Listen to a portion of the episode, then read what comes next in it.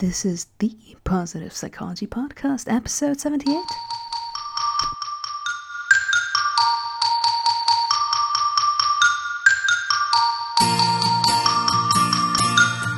Welcome to the Positive Psychology Podcast, bringing your earbuds the science of the good life.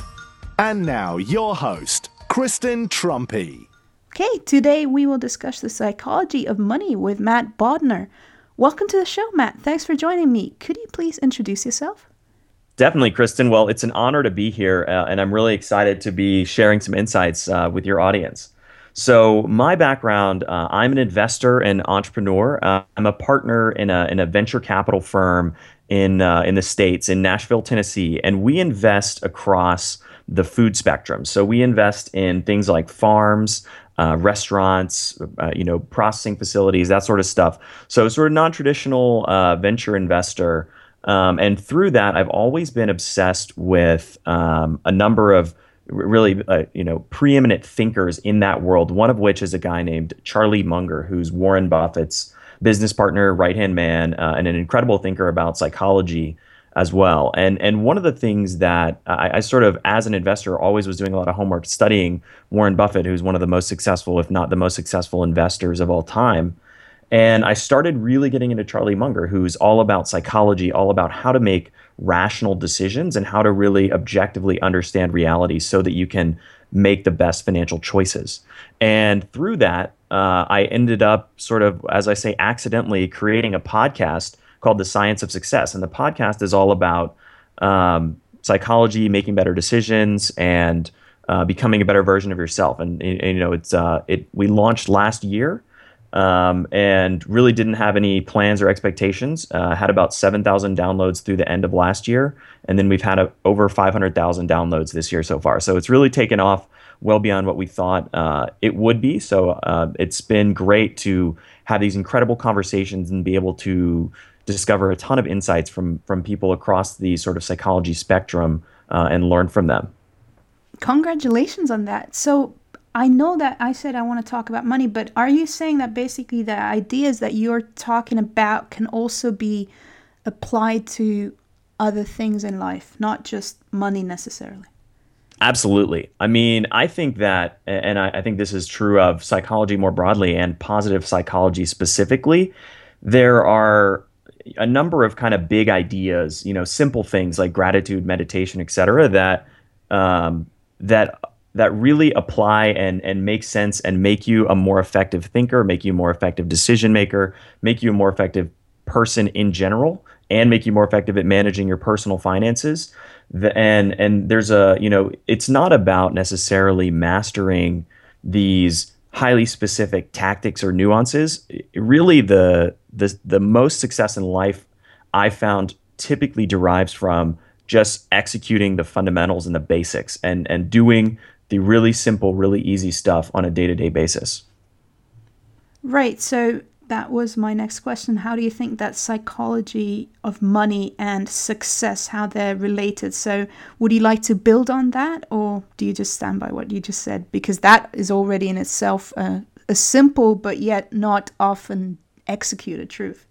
Yes. And I think, you know, I think people um, people get caught up in this idea that they have to find the next new thing. They have to find the one secret, you know, the um, this sort of get rich quick scheme or whatever it might be in, in a personal finance context, or that one opportunity that's gonna, you know, blow the lid off and suddenly they're gonna all their financial dreams are gonna come true.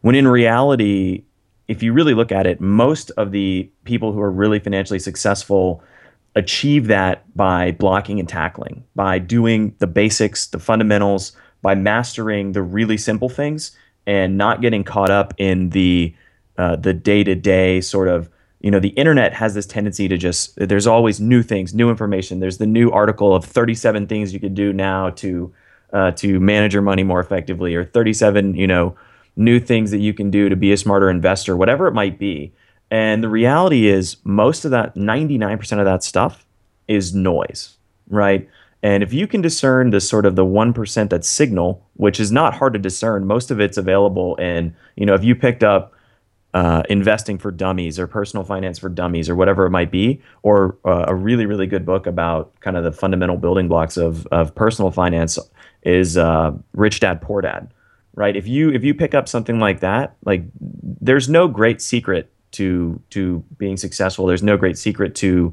being a great investor or or even just having uh, very solid personal finances. Really, it's all about understanding the basics and actually executing them and not getting caught up in the cycle of hunting for the next new thing, the next trend, the next sort of weird neat trick that's going to be the one chance that you have to to do something different. Right. Yeah. So I agree that once you kind of once you kind of piece the things together that make sense to you, it is easy, but I've also found that cutting through that 99% is not that easy at all. And when it comes to money, for example, I mean, when they talk about, well, assets, to t- talk about Rich Dad, Poor Dad, which I just reread uh, incidentally two or three months ago. And, and that's not something that usually it's just like save, work for 40 years and, and save and, and then, you know, become a millionaire when you're 65.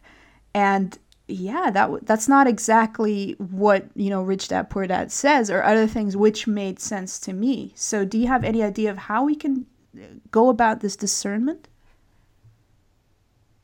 it takes a lot of practice and it takes a lot of time. You know, one of the things that and this goes back a little bit to the idea of investing, but it'll circle back around and answer this question.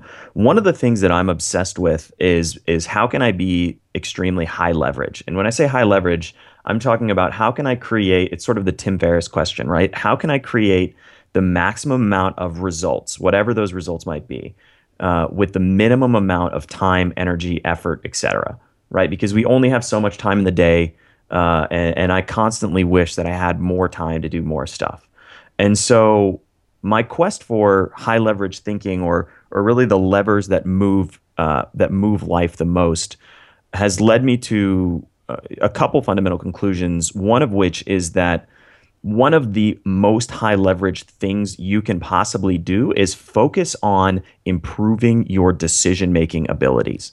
Right? Focus on becoming a better and smarter decision making. Hone your mental toolkit uh, so that you can have the ability to discern things like that, right? So that you can have the ability to cut through noise, to cut through distraction, and really understand okay, these are the key pieces that are impacting this particular situation.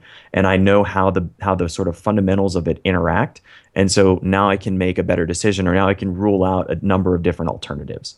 And so uh, really refining and honing your decision making ability cascades through everything in your life, right? Because pretty much everything at the end of the day is decision making. And so instead of, and this this is sort of the same again, the same lesson applied in a slightly different context. Instead of reading, uh, you know, ten books about, uh, you know, all these different strategies for trading the stock market or making money or whatever it might be. If you read books that are timeless, that never go out of style, books about how to be a smarter thinker, how to make better decisions, and you focus your energies on that particular subject area, that's where you see the cascading results through everything in your life. And that's how you, you know, there's no, again, there's no easy answer that you flip a switch and suddenly you're able to discern noise from signal. It's rather a gradual buildup of starting with the really fundamental building blocks of knowledge, adding to them in a systematic way, and growing your ability to become a better decision maker. Right. I like that. When we think about, you mentioned before that it's about understanding and then executing on that understanding. And to me, in the middle is this issue of mindset and psychology, which is our expertise, right? So, what do you think are the some of the most important mindset shifts apart from what you already mentioned and that's also mindset like don't be in a, like neophilia is not helpful don't always run after the next best newest thing but actually stick with what you're doing. But apart from that what kind of mindsets do you think are really helpful to become a better decision maker in this case for decision making broadly, I would say, uh, and this ties back again to the to Charlie Munger, who I mentioned earlier. Charlie Munger has this incredible, uh, really two piece framework that he uses to describe and understand reality. Um, the first is something that he calls worldly wisdom. And worldly wisdom, and he's like a 90 year old dude. So a lot of his terms are sort of goofy and clunky sounding and from like the 70s and 80s. But he he uses this term called worldly wisdom.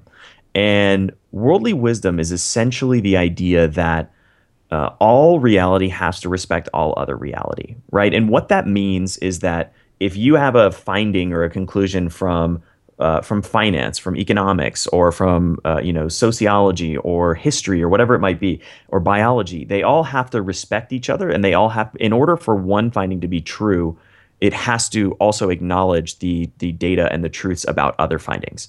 And what happened, or what has happened, and it's starting to be reversed, but in academia, uh, across you know uh, across the world really knowledge is very siloed you know, people become experts in one particular domain and they they get really really drilled in on being an expert in that but they kind of ignore or don't understand the multidisciplinary and cross-disciplinary nature of knowledge and the nature of truth right and so figuring out basically the, the prescription that charlie munger offers is the idea of mastering what he calls sort of the 101 of, of every major intellectual discipline, right? And the term he uses to describe these, these kind of core principles or core thought constructs is mental models. Uh, some listeners may be familiar with that term, but if you're not, if you if you search around, you can find a lot of people on the internet talking about different mental models. And mental models is essentially a term that describes sort of a, a, a tool that helps depict part of reality. And the, the goal of becoming a really informed, really intelligent decision maker is essentially to build a toolkit of mental models that enables you to understand different contexts, different situations, different ways and things interact so that you can get to the bottom, get to the fundamental reality, the fundamental truth of whatever that situation may be, and then make an informed and effective decision. Um, and I'm I'm definitely happy to recommend a couple books. There's there's two that I think if you if you're interested in going down the path of Charlie Munger, um, there's a book called Poor Charlie's Almanack, which is kind of a story of his life, and then uh, really the precursor where they describe much more in detail how he came to this conclusion and and sort of shares a lot of the insights and and some of the mental models that that he's incorporated into his life. The other book, which I would recommend you read, Poor Charlie's Almanack, before you read this, uh, but there's a book called Seeking Wisdom. Incredible book, probably the most information dense book I've ever read. Um, and I'm very I, when I read a book, I highlight it, put a lot of notes in it. This book uh, is is cover to cover with you know with my handwriting basically, to where it's it's almost ridiculous. There's like six pages of notes just on the front and back cover, and then within all the margins and everything else.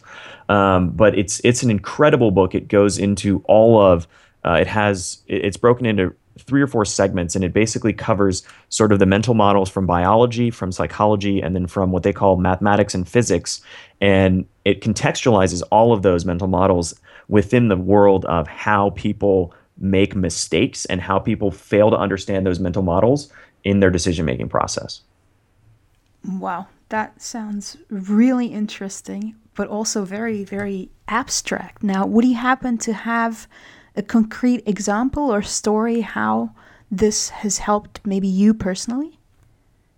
Definitely. I mean, just within just within psychology alone, right? There's uh and that's and and before I before I dig into this, like that's that's the the message that I've been that I that I touched on earlier, right? There the reality is if you want to be a smarter decision maker, if you want to be able to filter signal from noise and tying back into the psychology of money, if you want to make smarter financial decisions, there's no shortcut you know, wisdom takes time and energy and focus and thought, and you have to think a lot about it, and you have to do a lot of reading and thinking and digesting, uh, and really and really come to grips with like understanding the fundamental building blocks of reality. But to come back and contextualize that for you, just within the the sort of psychology of, uh, I think the phrase he uses is the psychology of misjudgment.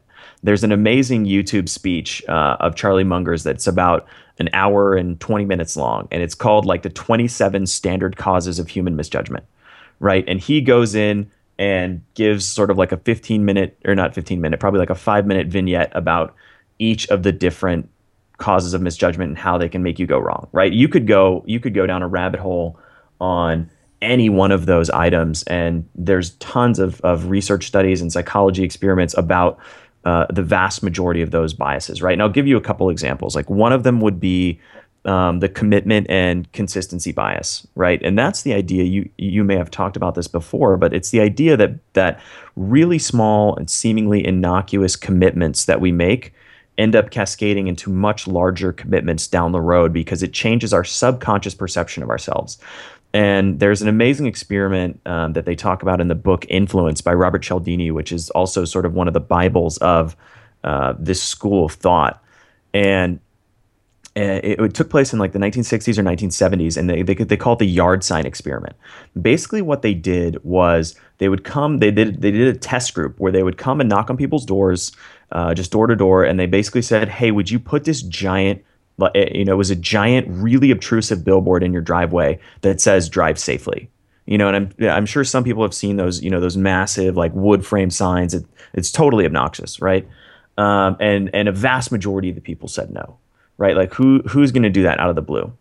They then did two sort of follow up uh, tests to that on different populations. One was a test where two weeks beforehand they came by and asked people to put a sticker on their window that said drive safely, right? And then they came back two weeks later and asked them if they wanted to put the billboards up in their yard. 65% of people said yes and put these ridiculous billboards up in their yard, right? And the only difference being that they had made this really, really innocuous commitment weeks before that changed their subconscious perception of themselves. The other uh, test they did was they had someone come by and ask these people to sign a petition uh, just about being a concerned citizen, nothing to do with driving at all. That had like a bump to, it was like 35 or 40% of people, um, and I don't remember the exact specifics, um, but 35 to 40% of people uh, put the sign up after they came back two weeks later and did it. So again, that's just one particular bias, and you can see that manifest uh, in your daily life all the time. You can see it in a financial context. Uh, you know, if you if you purchase a stock, you become sort of committed to it, something like that.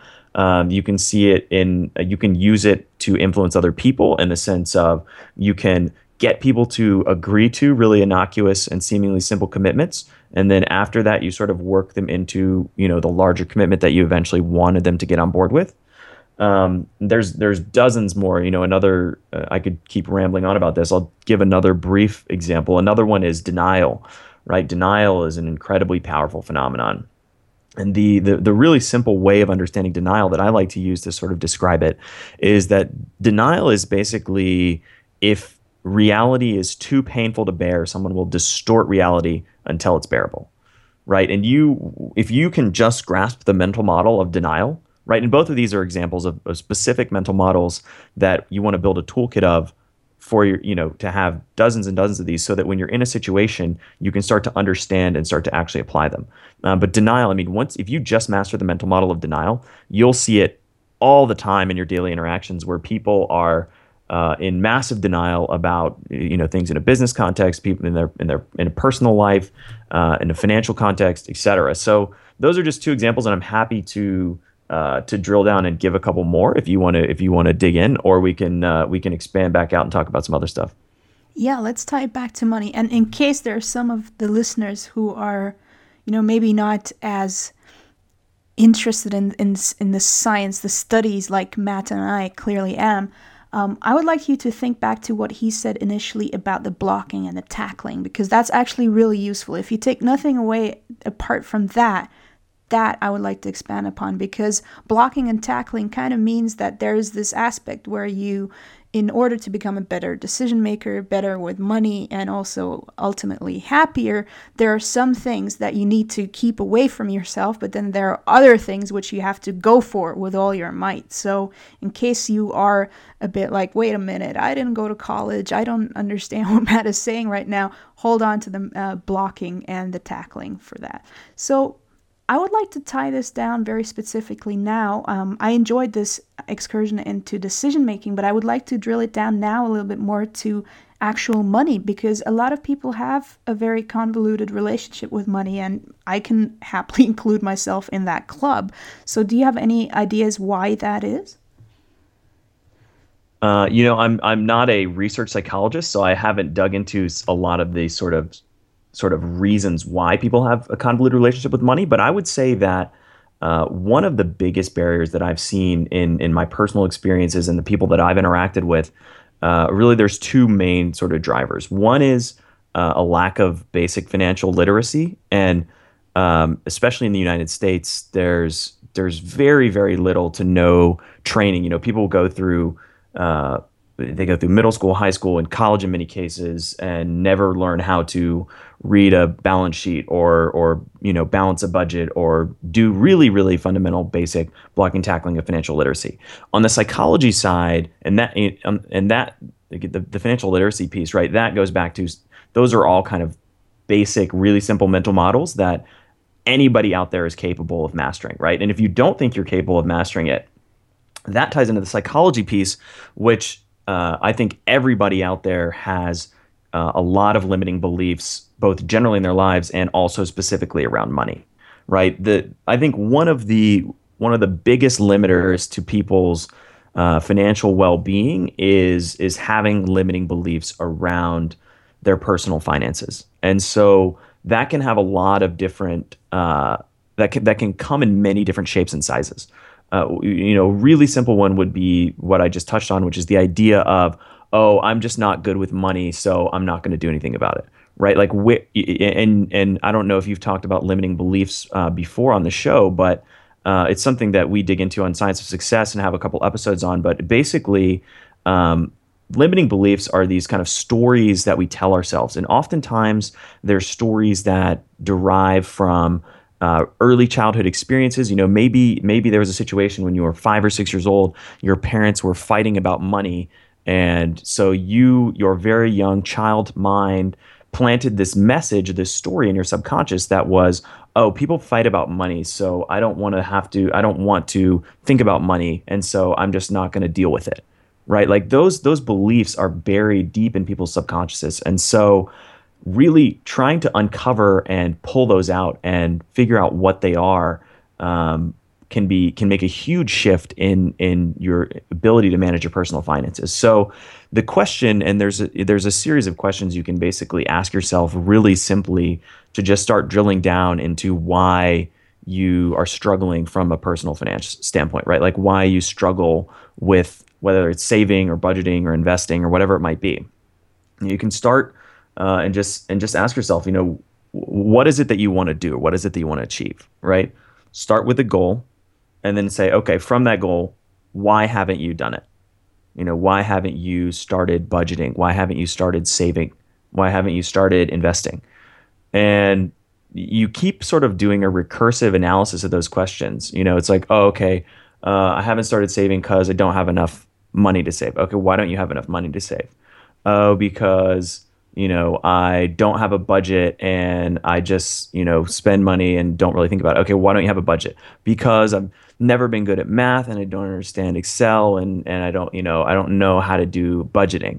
Right. That that's sort of a surface level limiting belief that you can get into. There's a that then that alone is two or three limiting beliefs that you could kind of break down and and really work on and reverse.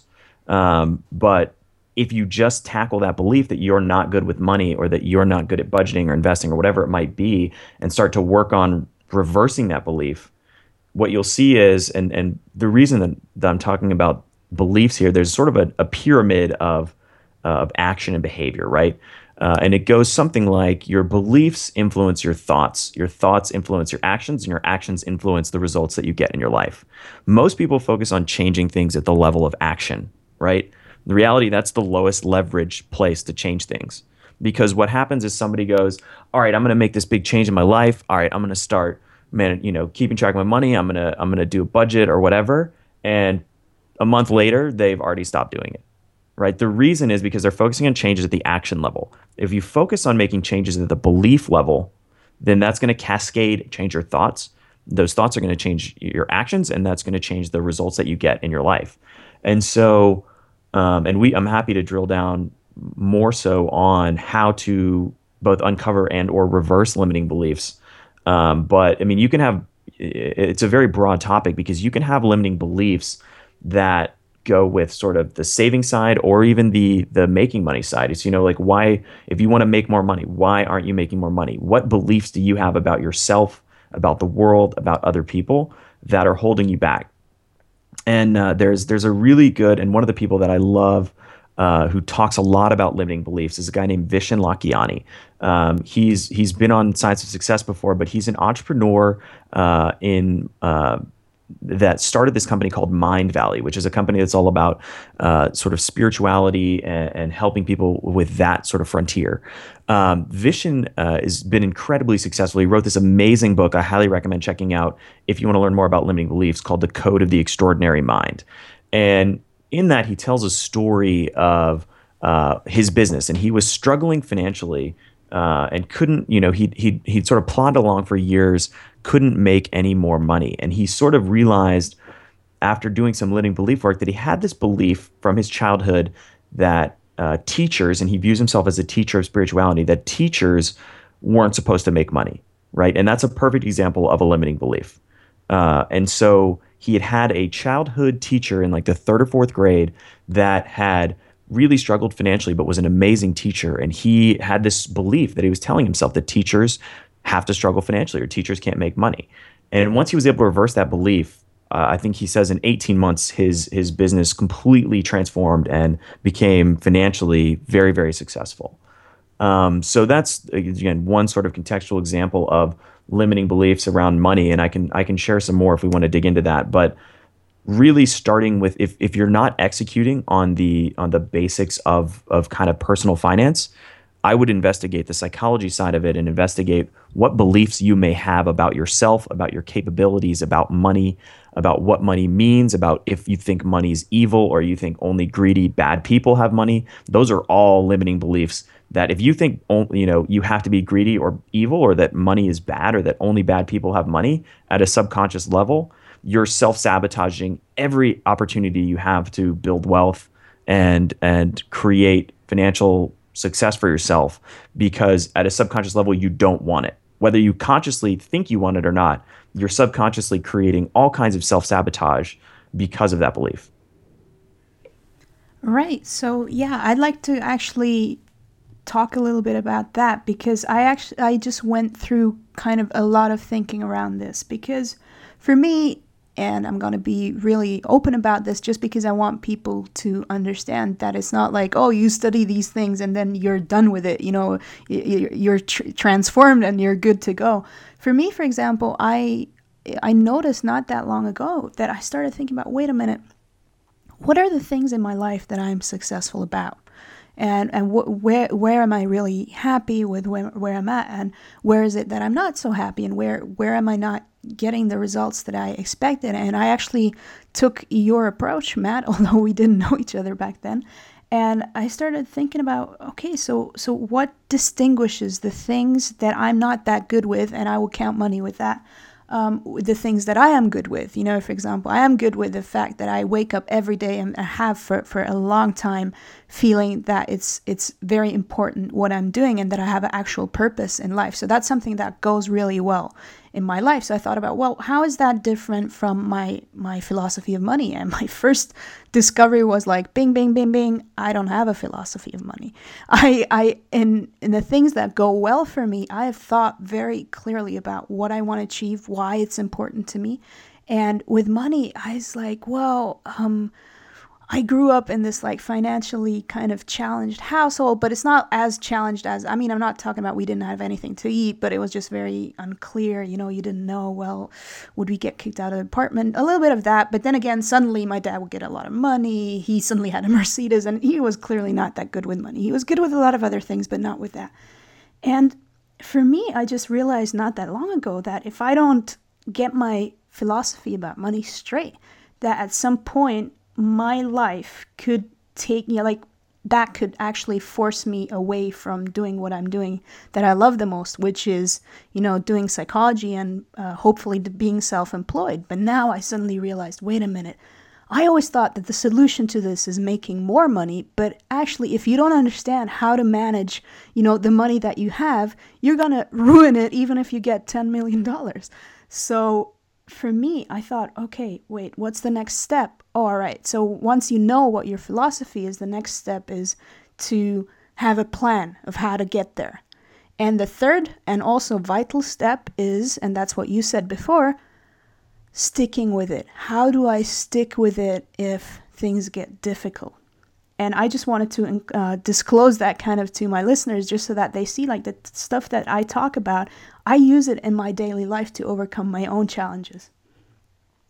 And I think you touched on uh, several really, really important points. The, the first is the idea that wealth is a mindset, right? Wealth is not your bank balance. Wealth is how you approach and think about money.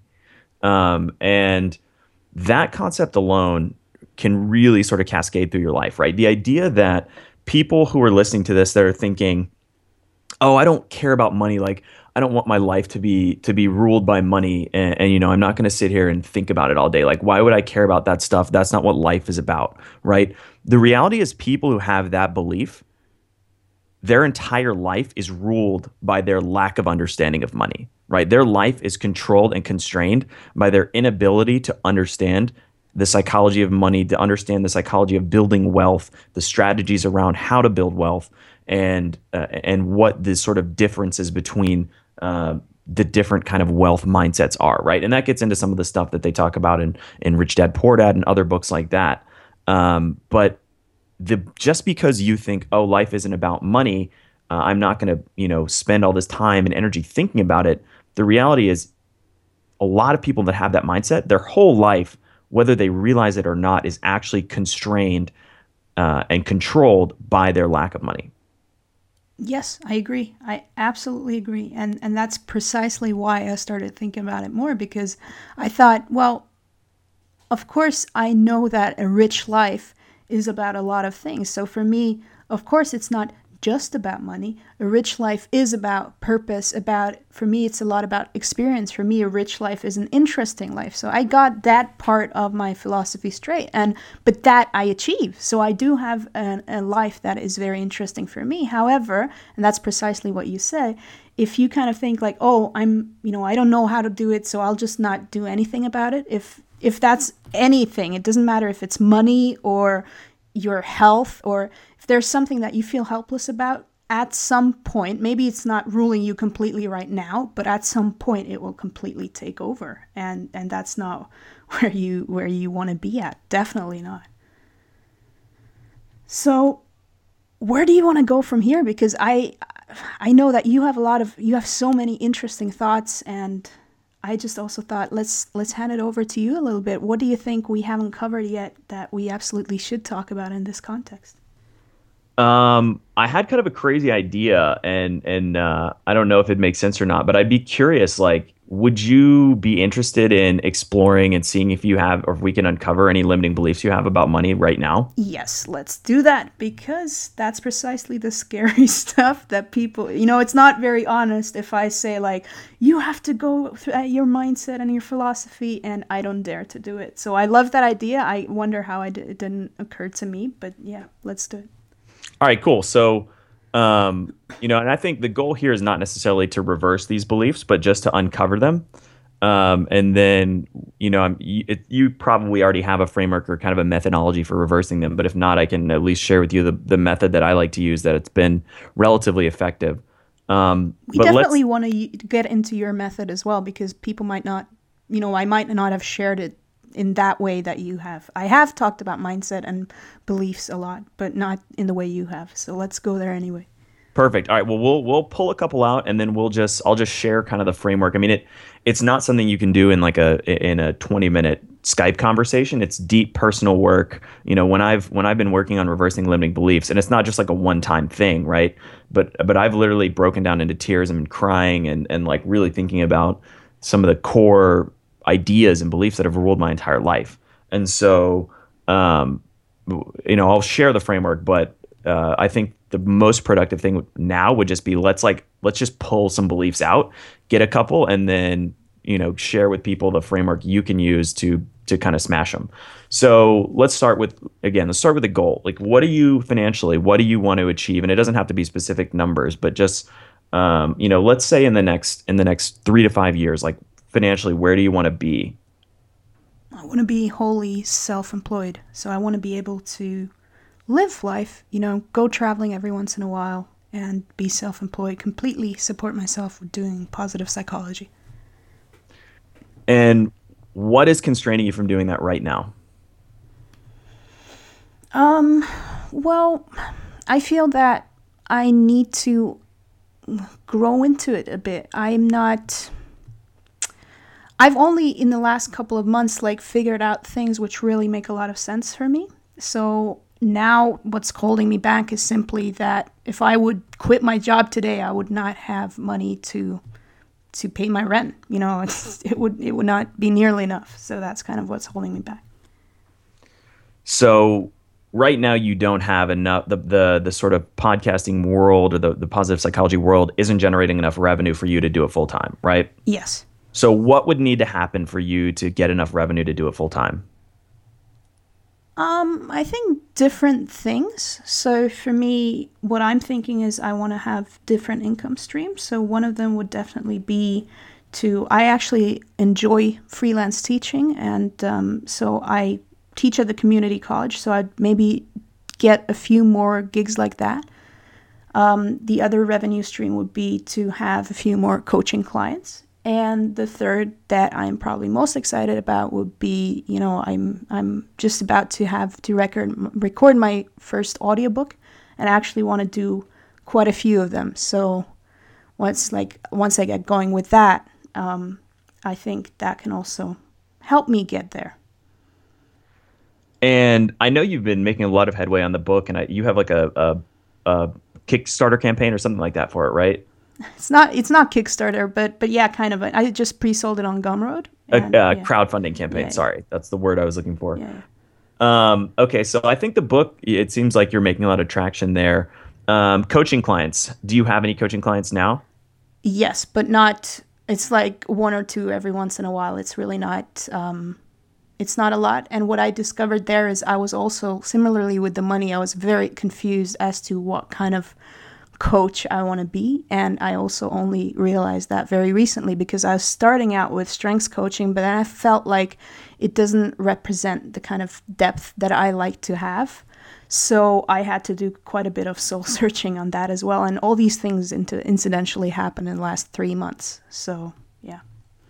So what what do you need to do to get more let's say to, to get 10 regular coaching clients? What do you need to do? I think probably the biggest the biggest obstacle for me is really that I find it hard to like market and ask for the sale and like all that kind of stuff.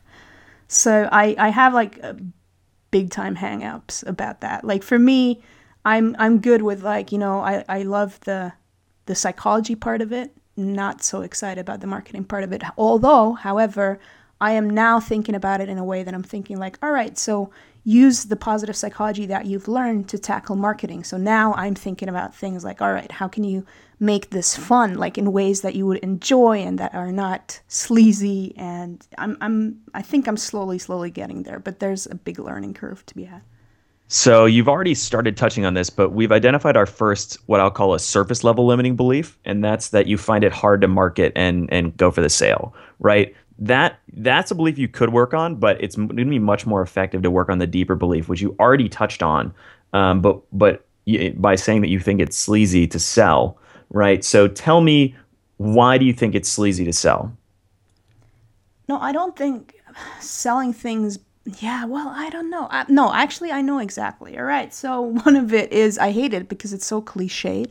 Like it actually goes back to my childhood, and and my father, he was a. Uh, he was like a marketing i'm not sure what it's called in english so like the marketing specialist kind of uh, self-employed guy and he did a lot of like cold calling and all that kind of stuff and and i don't know like i always felt like these people don't want to be called there he had he was like chasing and pursuing them and they i didn't feel like they wanted that and i just felt that his life was kind of always chasing people who kind of didn't want that so I clearly don't want that for myself. So I'm thinking about, well, I am confident that there's a way to do marketing in a way that, you know, goes with my values. Um, but I'm kind of getting there slowly, slowly as to how you do that. So I think that's that's a really good belief to kind of at least think about this framework with, right? And that's sort of the idea that, you know, there's a bunch of different ways you could sort of phrase it, but the, the notion or the idea that uh, you you have this childhood experience of what you perceive as sales being kind of a maybe not sleazy, but, but just sort of a negative connotation, harassing people. People don't want to hear it. They don't want to be bothered. You know, all of this stuff, right? All these things are sort of the, the different manifestations or descriptions of this kind of core belief that that that you're that you think sales is let's just say sleazy but you know i'm not not necessarily describing your dad that way but you just think sales is sleazy from a childhood experience right? Right. So the you know the way there's a four question framework that i personally use to break down limiting beliefs right? The first is, and i'll just run through the four questions and then kind of contextualize it around this idea specifically. So the first is is this true right? And it's just a simple question yes or no. Like is this true right? The next question is can i absolutely know this is true right? And this is sort of in like a universal truth sense. Like can i know without you know is there ever any context or any situation that's ever happened where this was not true right? Or, or is it true in every single instance every single case? Uh, and the third question is who who am i because of this belief and the fourth question is who would i be without this belief right? And what you want to do is basically journal on each of those questions. The first two obviously take very little time, but the next two you can really, I mean, I've written pages and pages and pages on beliefs before about just those two questions.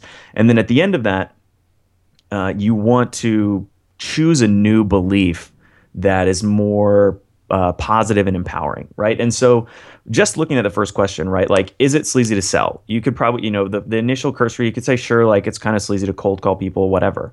But then we say, can you absolutely know that it's true, right? The question I would sort of look at is like, has there ever been a situation, you know, on planet Earth where somebody sold something and somebody was absolutely, and the other person was absolutely ecstatic, loved the experience, loved buying it, had a great time, enjoyed what they were doing, and you know everybody had an awesome time. And I think we could both probably agree that yes, that has happened in the history of the planet, right? Like there have been probably many, many times where somebody, where there was like a sales situation that wasn't high pressure, it wasn't sleazy, it wasn't weird, it wasn't aggressive, it wasn't awkward, um, and both parties got a lot of value out of it, right? Because that's really, and I mean, I'm not a sales expert per se, but I've you know I've read a number of books on it, but like that's really what it comes down to at the end of the day is like if you believe that that you, you know you're creating value for the person that you're selling this product to then eh, it's definitely worthwhile to to try and get them to purchase it right? And if it's meeting their needs and something that they actually really need and would benefit from then it's great for them to be sold on whatever it might be. But you know again there's a lot more work that can, can be done on all these questions you know just cursorily looking at like the third one right? Who are you with that belief? You know you're still working in your in your other job you're not full time you don't have enough coaching clients right? You kind of want to paint this picture that really kind of hits home at a subconscious level about uh, why your life is you know wh- why it's where you don't want it to be right? And then who would you be without this belief? You want to paint this amazing picture of life would be amazing. I'd have coaching clients. I'd have books all over the place. I'd, you know, doing some amazing freelance teaching gigs. I would be uh, totally financially independent. I'd be loving. I'd be waking up every single day, super excited to be helping people, to be talking about positive psychology, to be changing the world, right? And you really want to paint this huge picture. And that framework, for me at least, has been a really helpful framework to to kind of chip away at these limiting beliefs, right? Because limiting beliefs we, we can consciously express them but really where they reside and live is in our subconscious right? And so to to get rid of them and that's why these questions are phrased in like a certain way to get rid of them you have to sort of dislodge them out of the subconscious and you have to undermine what's supporting that belief right? And right now there's this this feeling and image from your childhood that is sustaining that belief. But when you show yourself you know one this might not even really be true and two right now this belief is is disempowering me. And three i could have this amazing life uh, if i could just work on reversing this belief or you know if i didn't have this belief right? Because you can choose to have like beliefs are and one of the things that again this is just a belief but beliefs are neither true nor false. They're just things that you hold to be true in your subconscious. And so you can pluck them out change them put new beliefs in whatever it might be whenever you want. And if a belief is disempowering you I would highly recommend ripping it out and just putting a more empowering belief in place. Absolutely. Absolutely. Cool. So, thank you for doing that. I hope people get a little bit more clarity about how they can target their limiting beliefs and how they can improve their decision making, whether it's concerned with money or not, doesn't really matter. Now, Matt, do you have anything else that you would like to touch on? Uh, I mean, there's there's tons and tons of stuff I could talk about, but I think this has been a, a great conversation. I know we've uh, we've given a lot of different perspectives and resources uh, for listeners who want to kind of dive in and do some homework on this. Um, so I think it was a great conversation. Yeah, thanks very much. Now, where can people find you and your podcast? Uh, so my podcast is called The Science of Success, um, and it's just at scienceofsuccess.co. That's scienceofsuccess.co.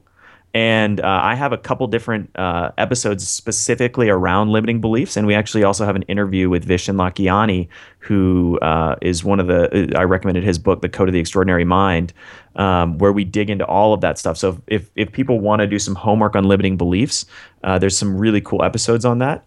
Uh, and I also, there's another blog that I think is, is highly worth checking out. It's a blog called Farnham Street. Um, which is by a guy named Shane Parrish. And that blog is all about making better decisions. It's one of my favorite blogs of all time. We've also had Shane uh, on the show and did a really cool interview with him. Um, so yeah, if you just go to scienceofsuccess.co or you can just look search for Science of Success on iTunes, uh, you can find it. Um, and we do we we really drill down on a lot of the stuff we talked about today. All right, cool. Let's do that. Thank you very awesome. much, Matt. Thank you so much, Kristen. It's been awesome to be on here. Yeah, thanks very much, Matt. Cheers. All right, I hope you enjoyed that interview with Matt. Now we have a couple of reviews. I will read three of them to you right now. Amelie writes Hello. I got interested in positive psychology just about a year ago, and this podcast is the best resource I ever found. It is not only an endless resource of inspiration for me, but also the most complete selection of different topics of positive psychology, which gives me the chance to find areas I want to concentrate on. I have to admit, I rarely took such an inconsistent approach to what I'm interested in, which means I presume that she just jumps around and doesn't focus on one area of positive psychology over another. Thanks for this excellent podcast. Keep it up. You are a gift to the world. Thank you very much, Amelie. And I don't think that's anything you have to admit. When things are exciting, we jump around, and that's exactly the way it should be. Suburban Mama from the USA says, True gem of a podcast. I work evenings and love listening to positive, uplifting, and informative podcasts. I found this a couple of weeks ago and have listened to almost all past episodes. I find something relatable in every single segment. I love that it gives me the opportunity to reflect on my life and grow, all while walking at work. Great podcast. I recommend it to all my friends. Looking forward to future episodes. Thank you so much, Suburban Mama like as in herb, not in suburb. Thank you very much for that compliment, and thank you so much for spreading the good news. And then finally, we have Amy Kate S23, who says, Thank you, Kristen, for creating this awesome podcast. I've been listening for about six months, and you consistently deliver such awesome and interesting material. For anyone who is genuinely interested in understanding how to live the good life, I would highly recommend your podcast. I get really excited every time I see an episode to da- uh, download it. Thank you very much, Amy K. I'm excited every time I get here and sit in front of the microphone and listen to the tone. And it's so great to know that it resonates with you and that you find consistent value. I'm that's really a compliment that I treasure because it's one thing to put out one or two things that are good, but it's pretty great if I, you know, to hear that you guys enjoy it over time. So thank you so much for sharing these insights and these reviews with me. I'm honored to have you guys on this journey. All right, so talk to you soon. Bye bye. All right, so I played Brainwashed to Myrtle, and here's what she said. As far as I'm concerned, all this poppycock babble is about as useful as a three legged bobcat trying to bury its poop on a frozen lake. Oh man, Myrtle, come on, I was hoping for something more positive, you know, to uh, to sell more books, you know. You wait, young lady. Well, I'll be a monkey's auntie if this fixes anybody, but I do say I appreciated the wildlife. In fact, I created the Brainwasher's Guide to Wild Creatures and Imaginative Adjectives. You see, if you're not as careful, you can miss all the references, focus on all your crazy shit and all. Uh, Myrtle, um, sorry, but I'm trying to keep the show clean. Oh, yes. Okay. I was saying the book has everything domestic animals, wild animals, and I believe there were some references to Pope as well. Oh, that's very kind, Myrtle. Um, so, well, any other reasons why people should, um, buy it? Oh, yes, plenty. I mean, like almost all the narrators in there. There's a lab scientist from California, a British documentary filmmaker, and I think I also heard that Sebastian Crabbe from Ariel the Mermaid talking something about body odor and a funky accent. I took the book to my bingo club. The place went all firecracker and frog's legs over it, I tell you that. One of the nurses had to step in. There was just too much excitement. First time bingo was interrupted and ended prematurely. In that way, I believe it was quite historical. So well done, sugar honey. Could you tell people where they could get it, Myrtle? You know, for those who want a little bit more excitement at their retirement home, for example? Well, sure, love. It's gum.co slash brainwash. Thanks for listening to the Positive Psychology Podcast. We're saying goodbye with happy yogurt.